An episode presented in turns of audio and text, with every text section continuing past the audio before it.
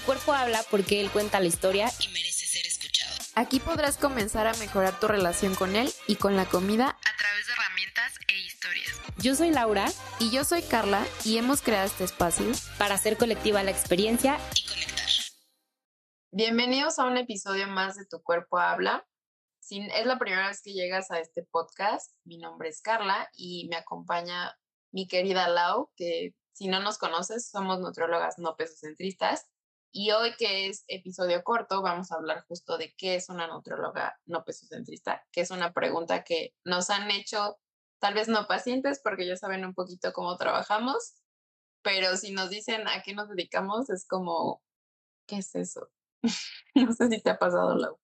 Sí, totalmente, que no sabes ni por dónde empezar así de, porque si dices, soy nutrióloga, ya se confundió la cosa. Entonces, tienes que explicar un poco más a fondo, pero no sabes ni por dónde empezar, totalmente. Exactamente.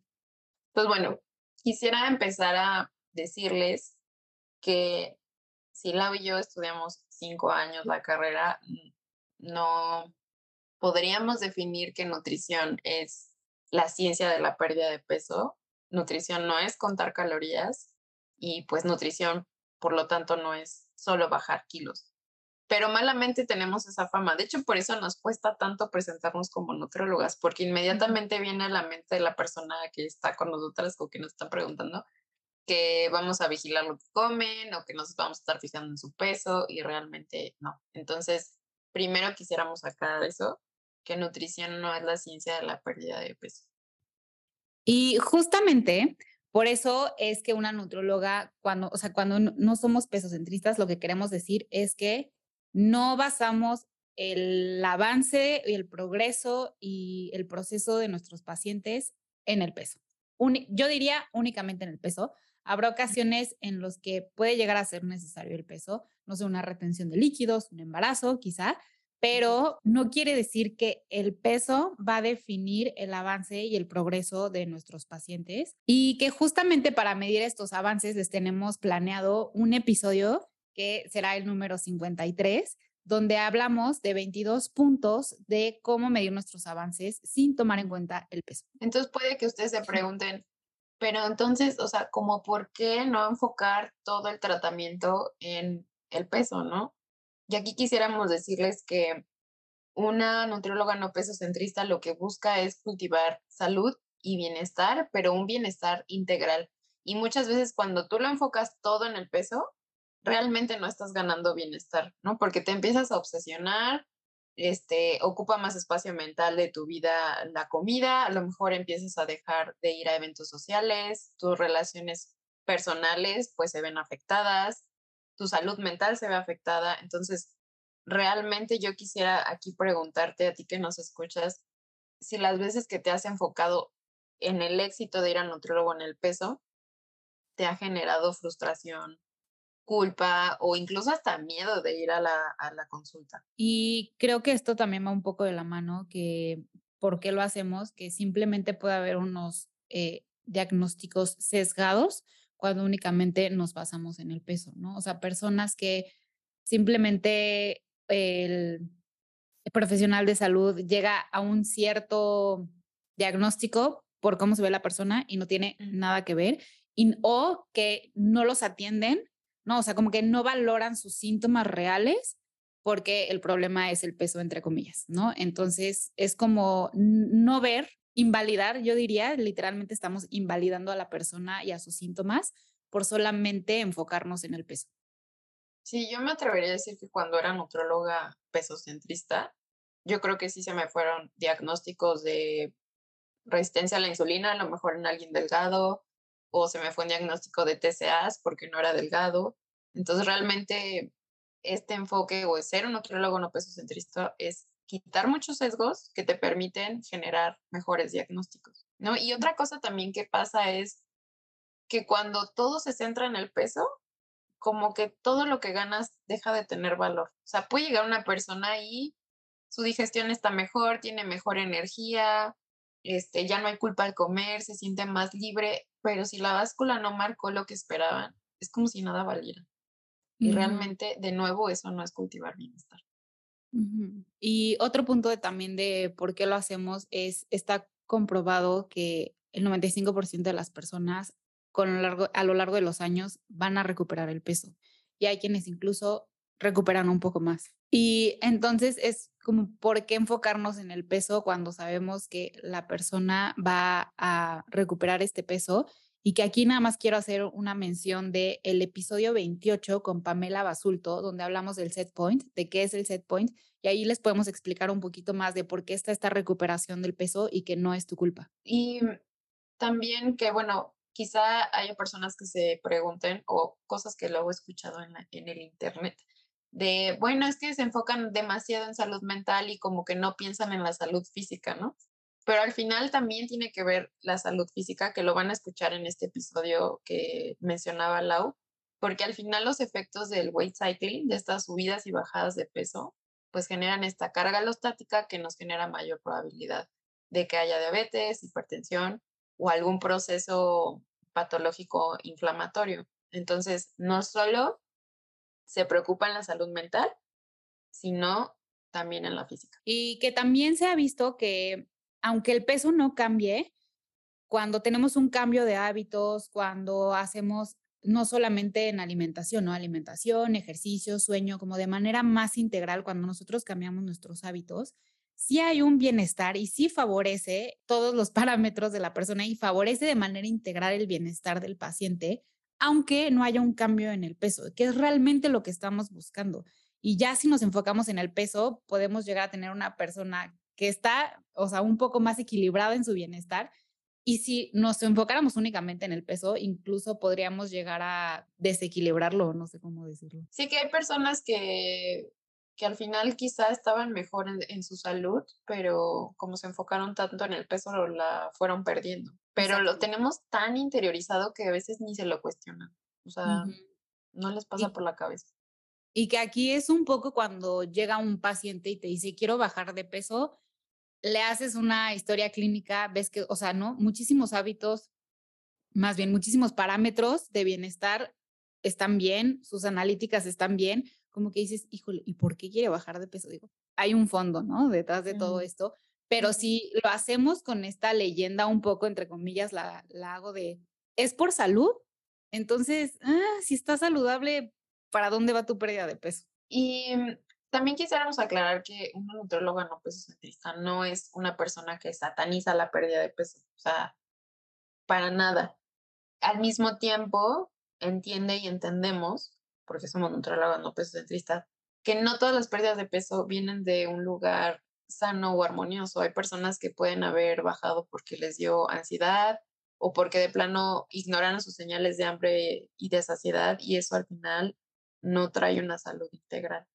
Entonces, ni se sataniza, pero se cuestiona. No todas las pérdidas son sanas. Exacto. Y también otra cosa que me gustaría aclarar es que a veces, como con esta relación de peso desigual a salud, piensan, pueden llegar a pensar que no tratamos padecimientos, ¿no? Como enfermedades o padecimientos cardiovasculares o padecimientos gastrointestinales y no está peleado, no tiene nada que ver con el peso, entonces en consulta también podemos llegar a tratar este tipo de padecimiento. Y a lo mejor para poner un ejemplo muy puntual, para una persona que tiene hipertensión, cuando solo lo enfocas en el peso, es si llega a este peso ya todo está bien.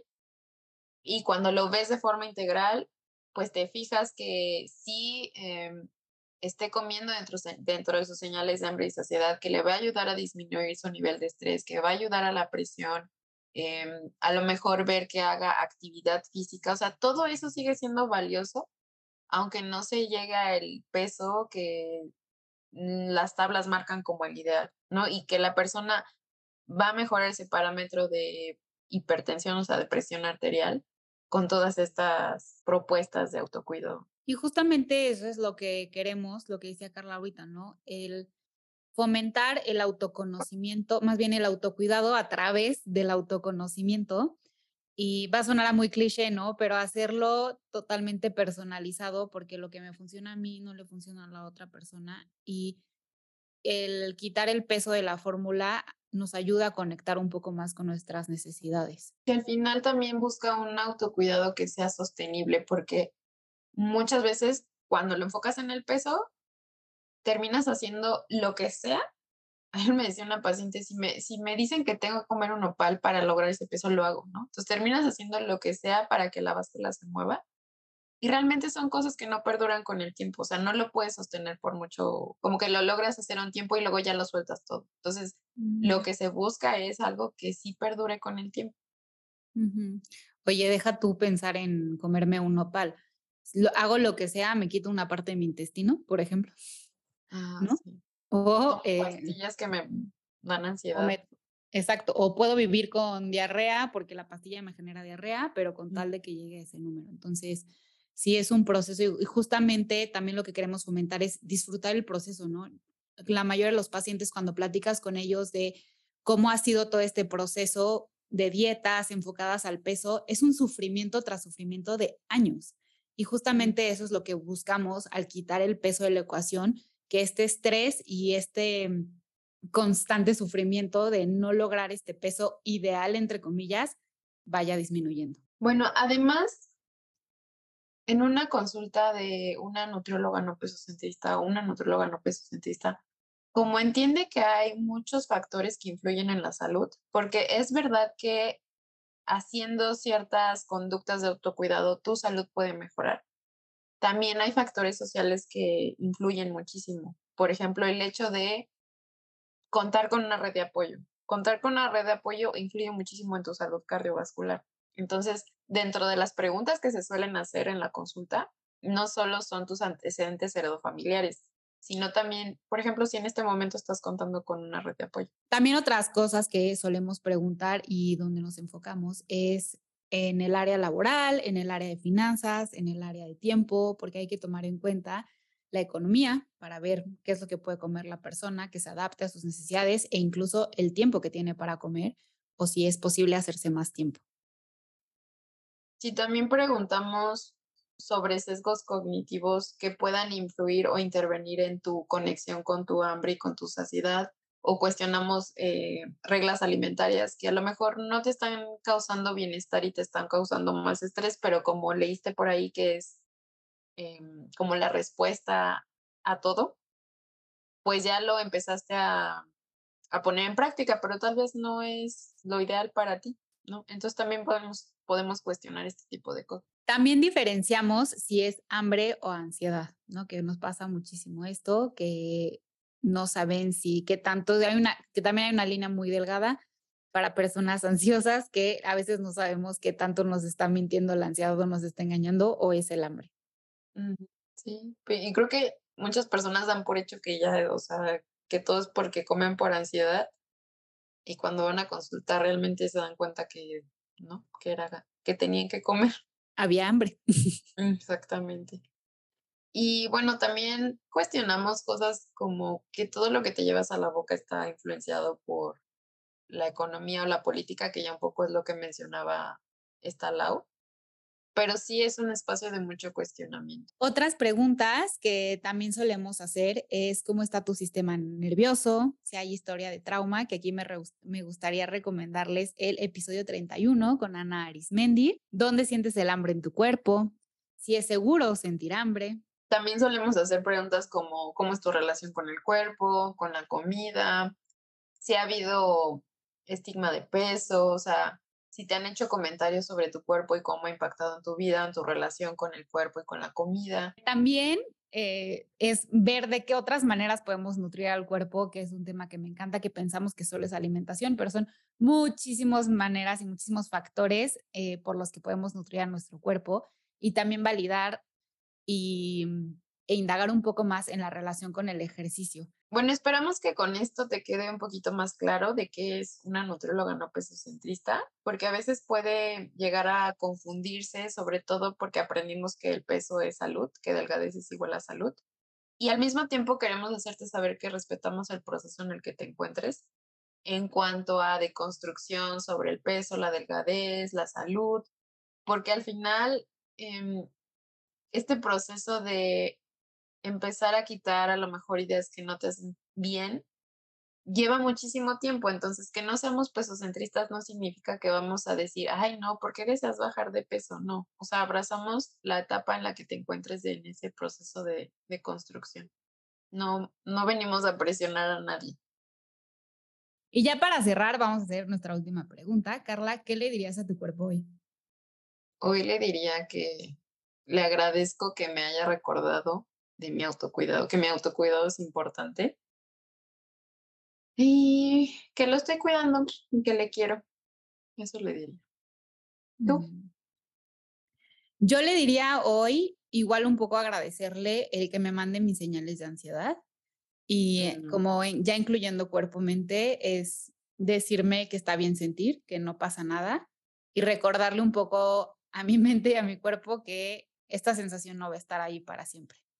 Mm, Esa me gustó. Te la voy a copiar, la de esta sensación no va a estar Róbala. y queremos para este episodio dejarles una pregunta abierta, que es, ¿qué te dice tu cuerpo cuando has ido a un tratamiento de nutrición que es enfocado en el cuerpo? ¿Cómo se siente? ¿Qué te dice? ¿Se siente estresado? ¿Se siente a gusto? No sé si nos quieren compartir la respuesta o si nos quieren dejar comentarios aquí abajo en YouTube, porque recuerden que ya nos pueden seguir en YouTube y que se pueden inscribir, eh, perdón, suscribir. Eh, son bienvenidos. Y quisiera terminar con una frase de, para preguntarte, más bien para cuestionarte si lo que haces o si alguna vez persiguiendo la salud has perdido la salud. Mm. Ay, ya sé. Yo pensé en la frase de cuántos kilos necesitas perder para sentir que eres suficiente. Uy, no manches. Qué fuerte. sí.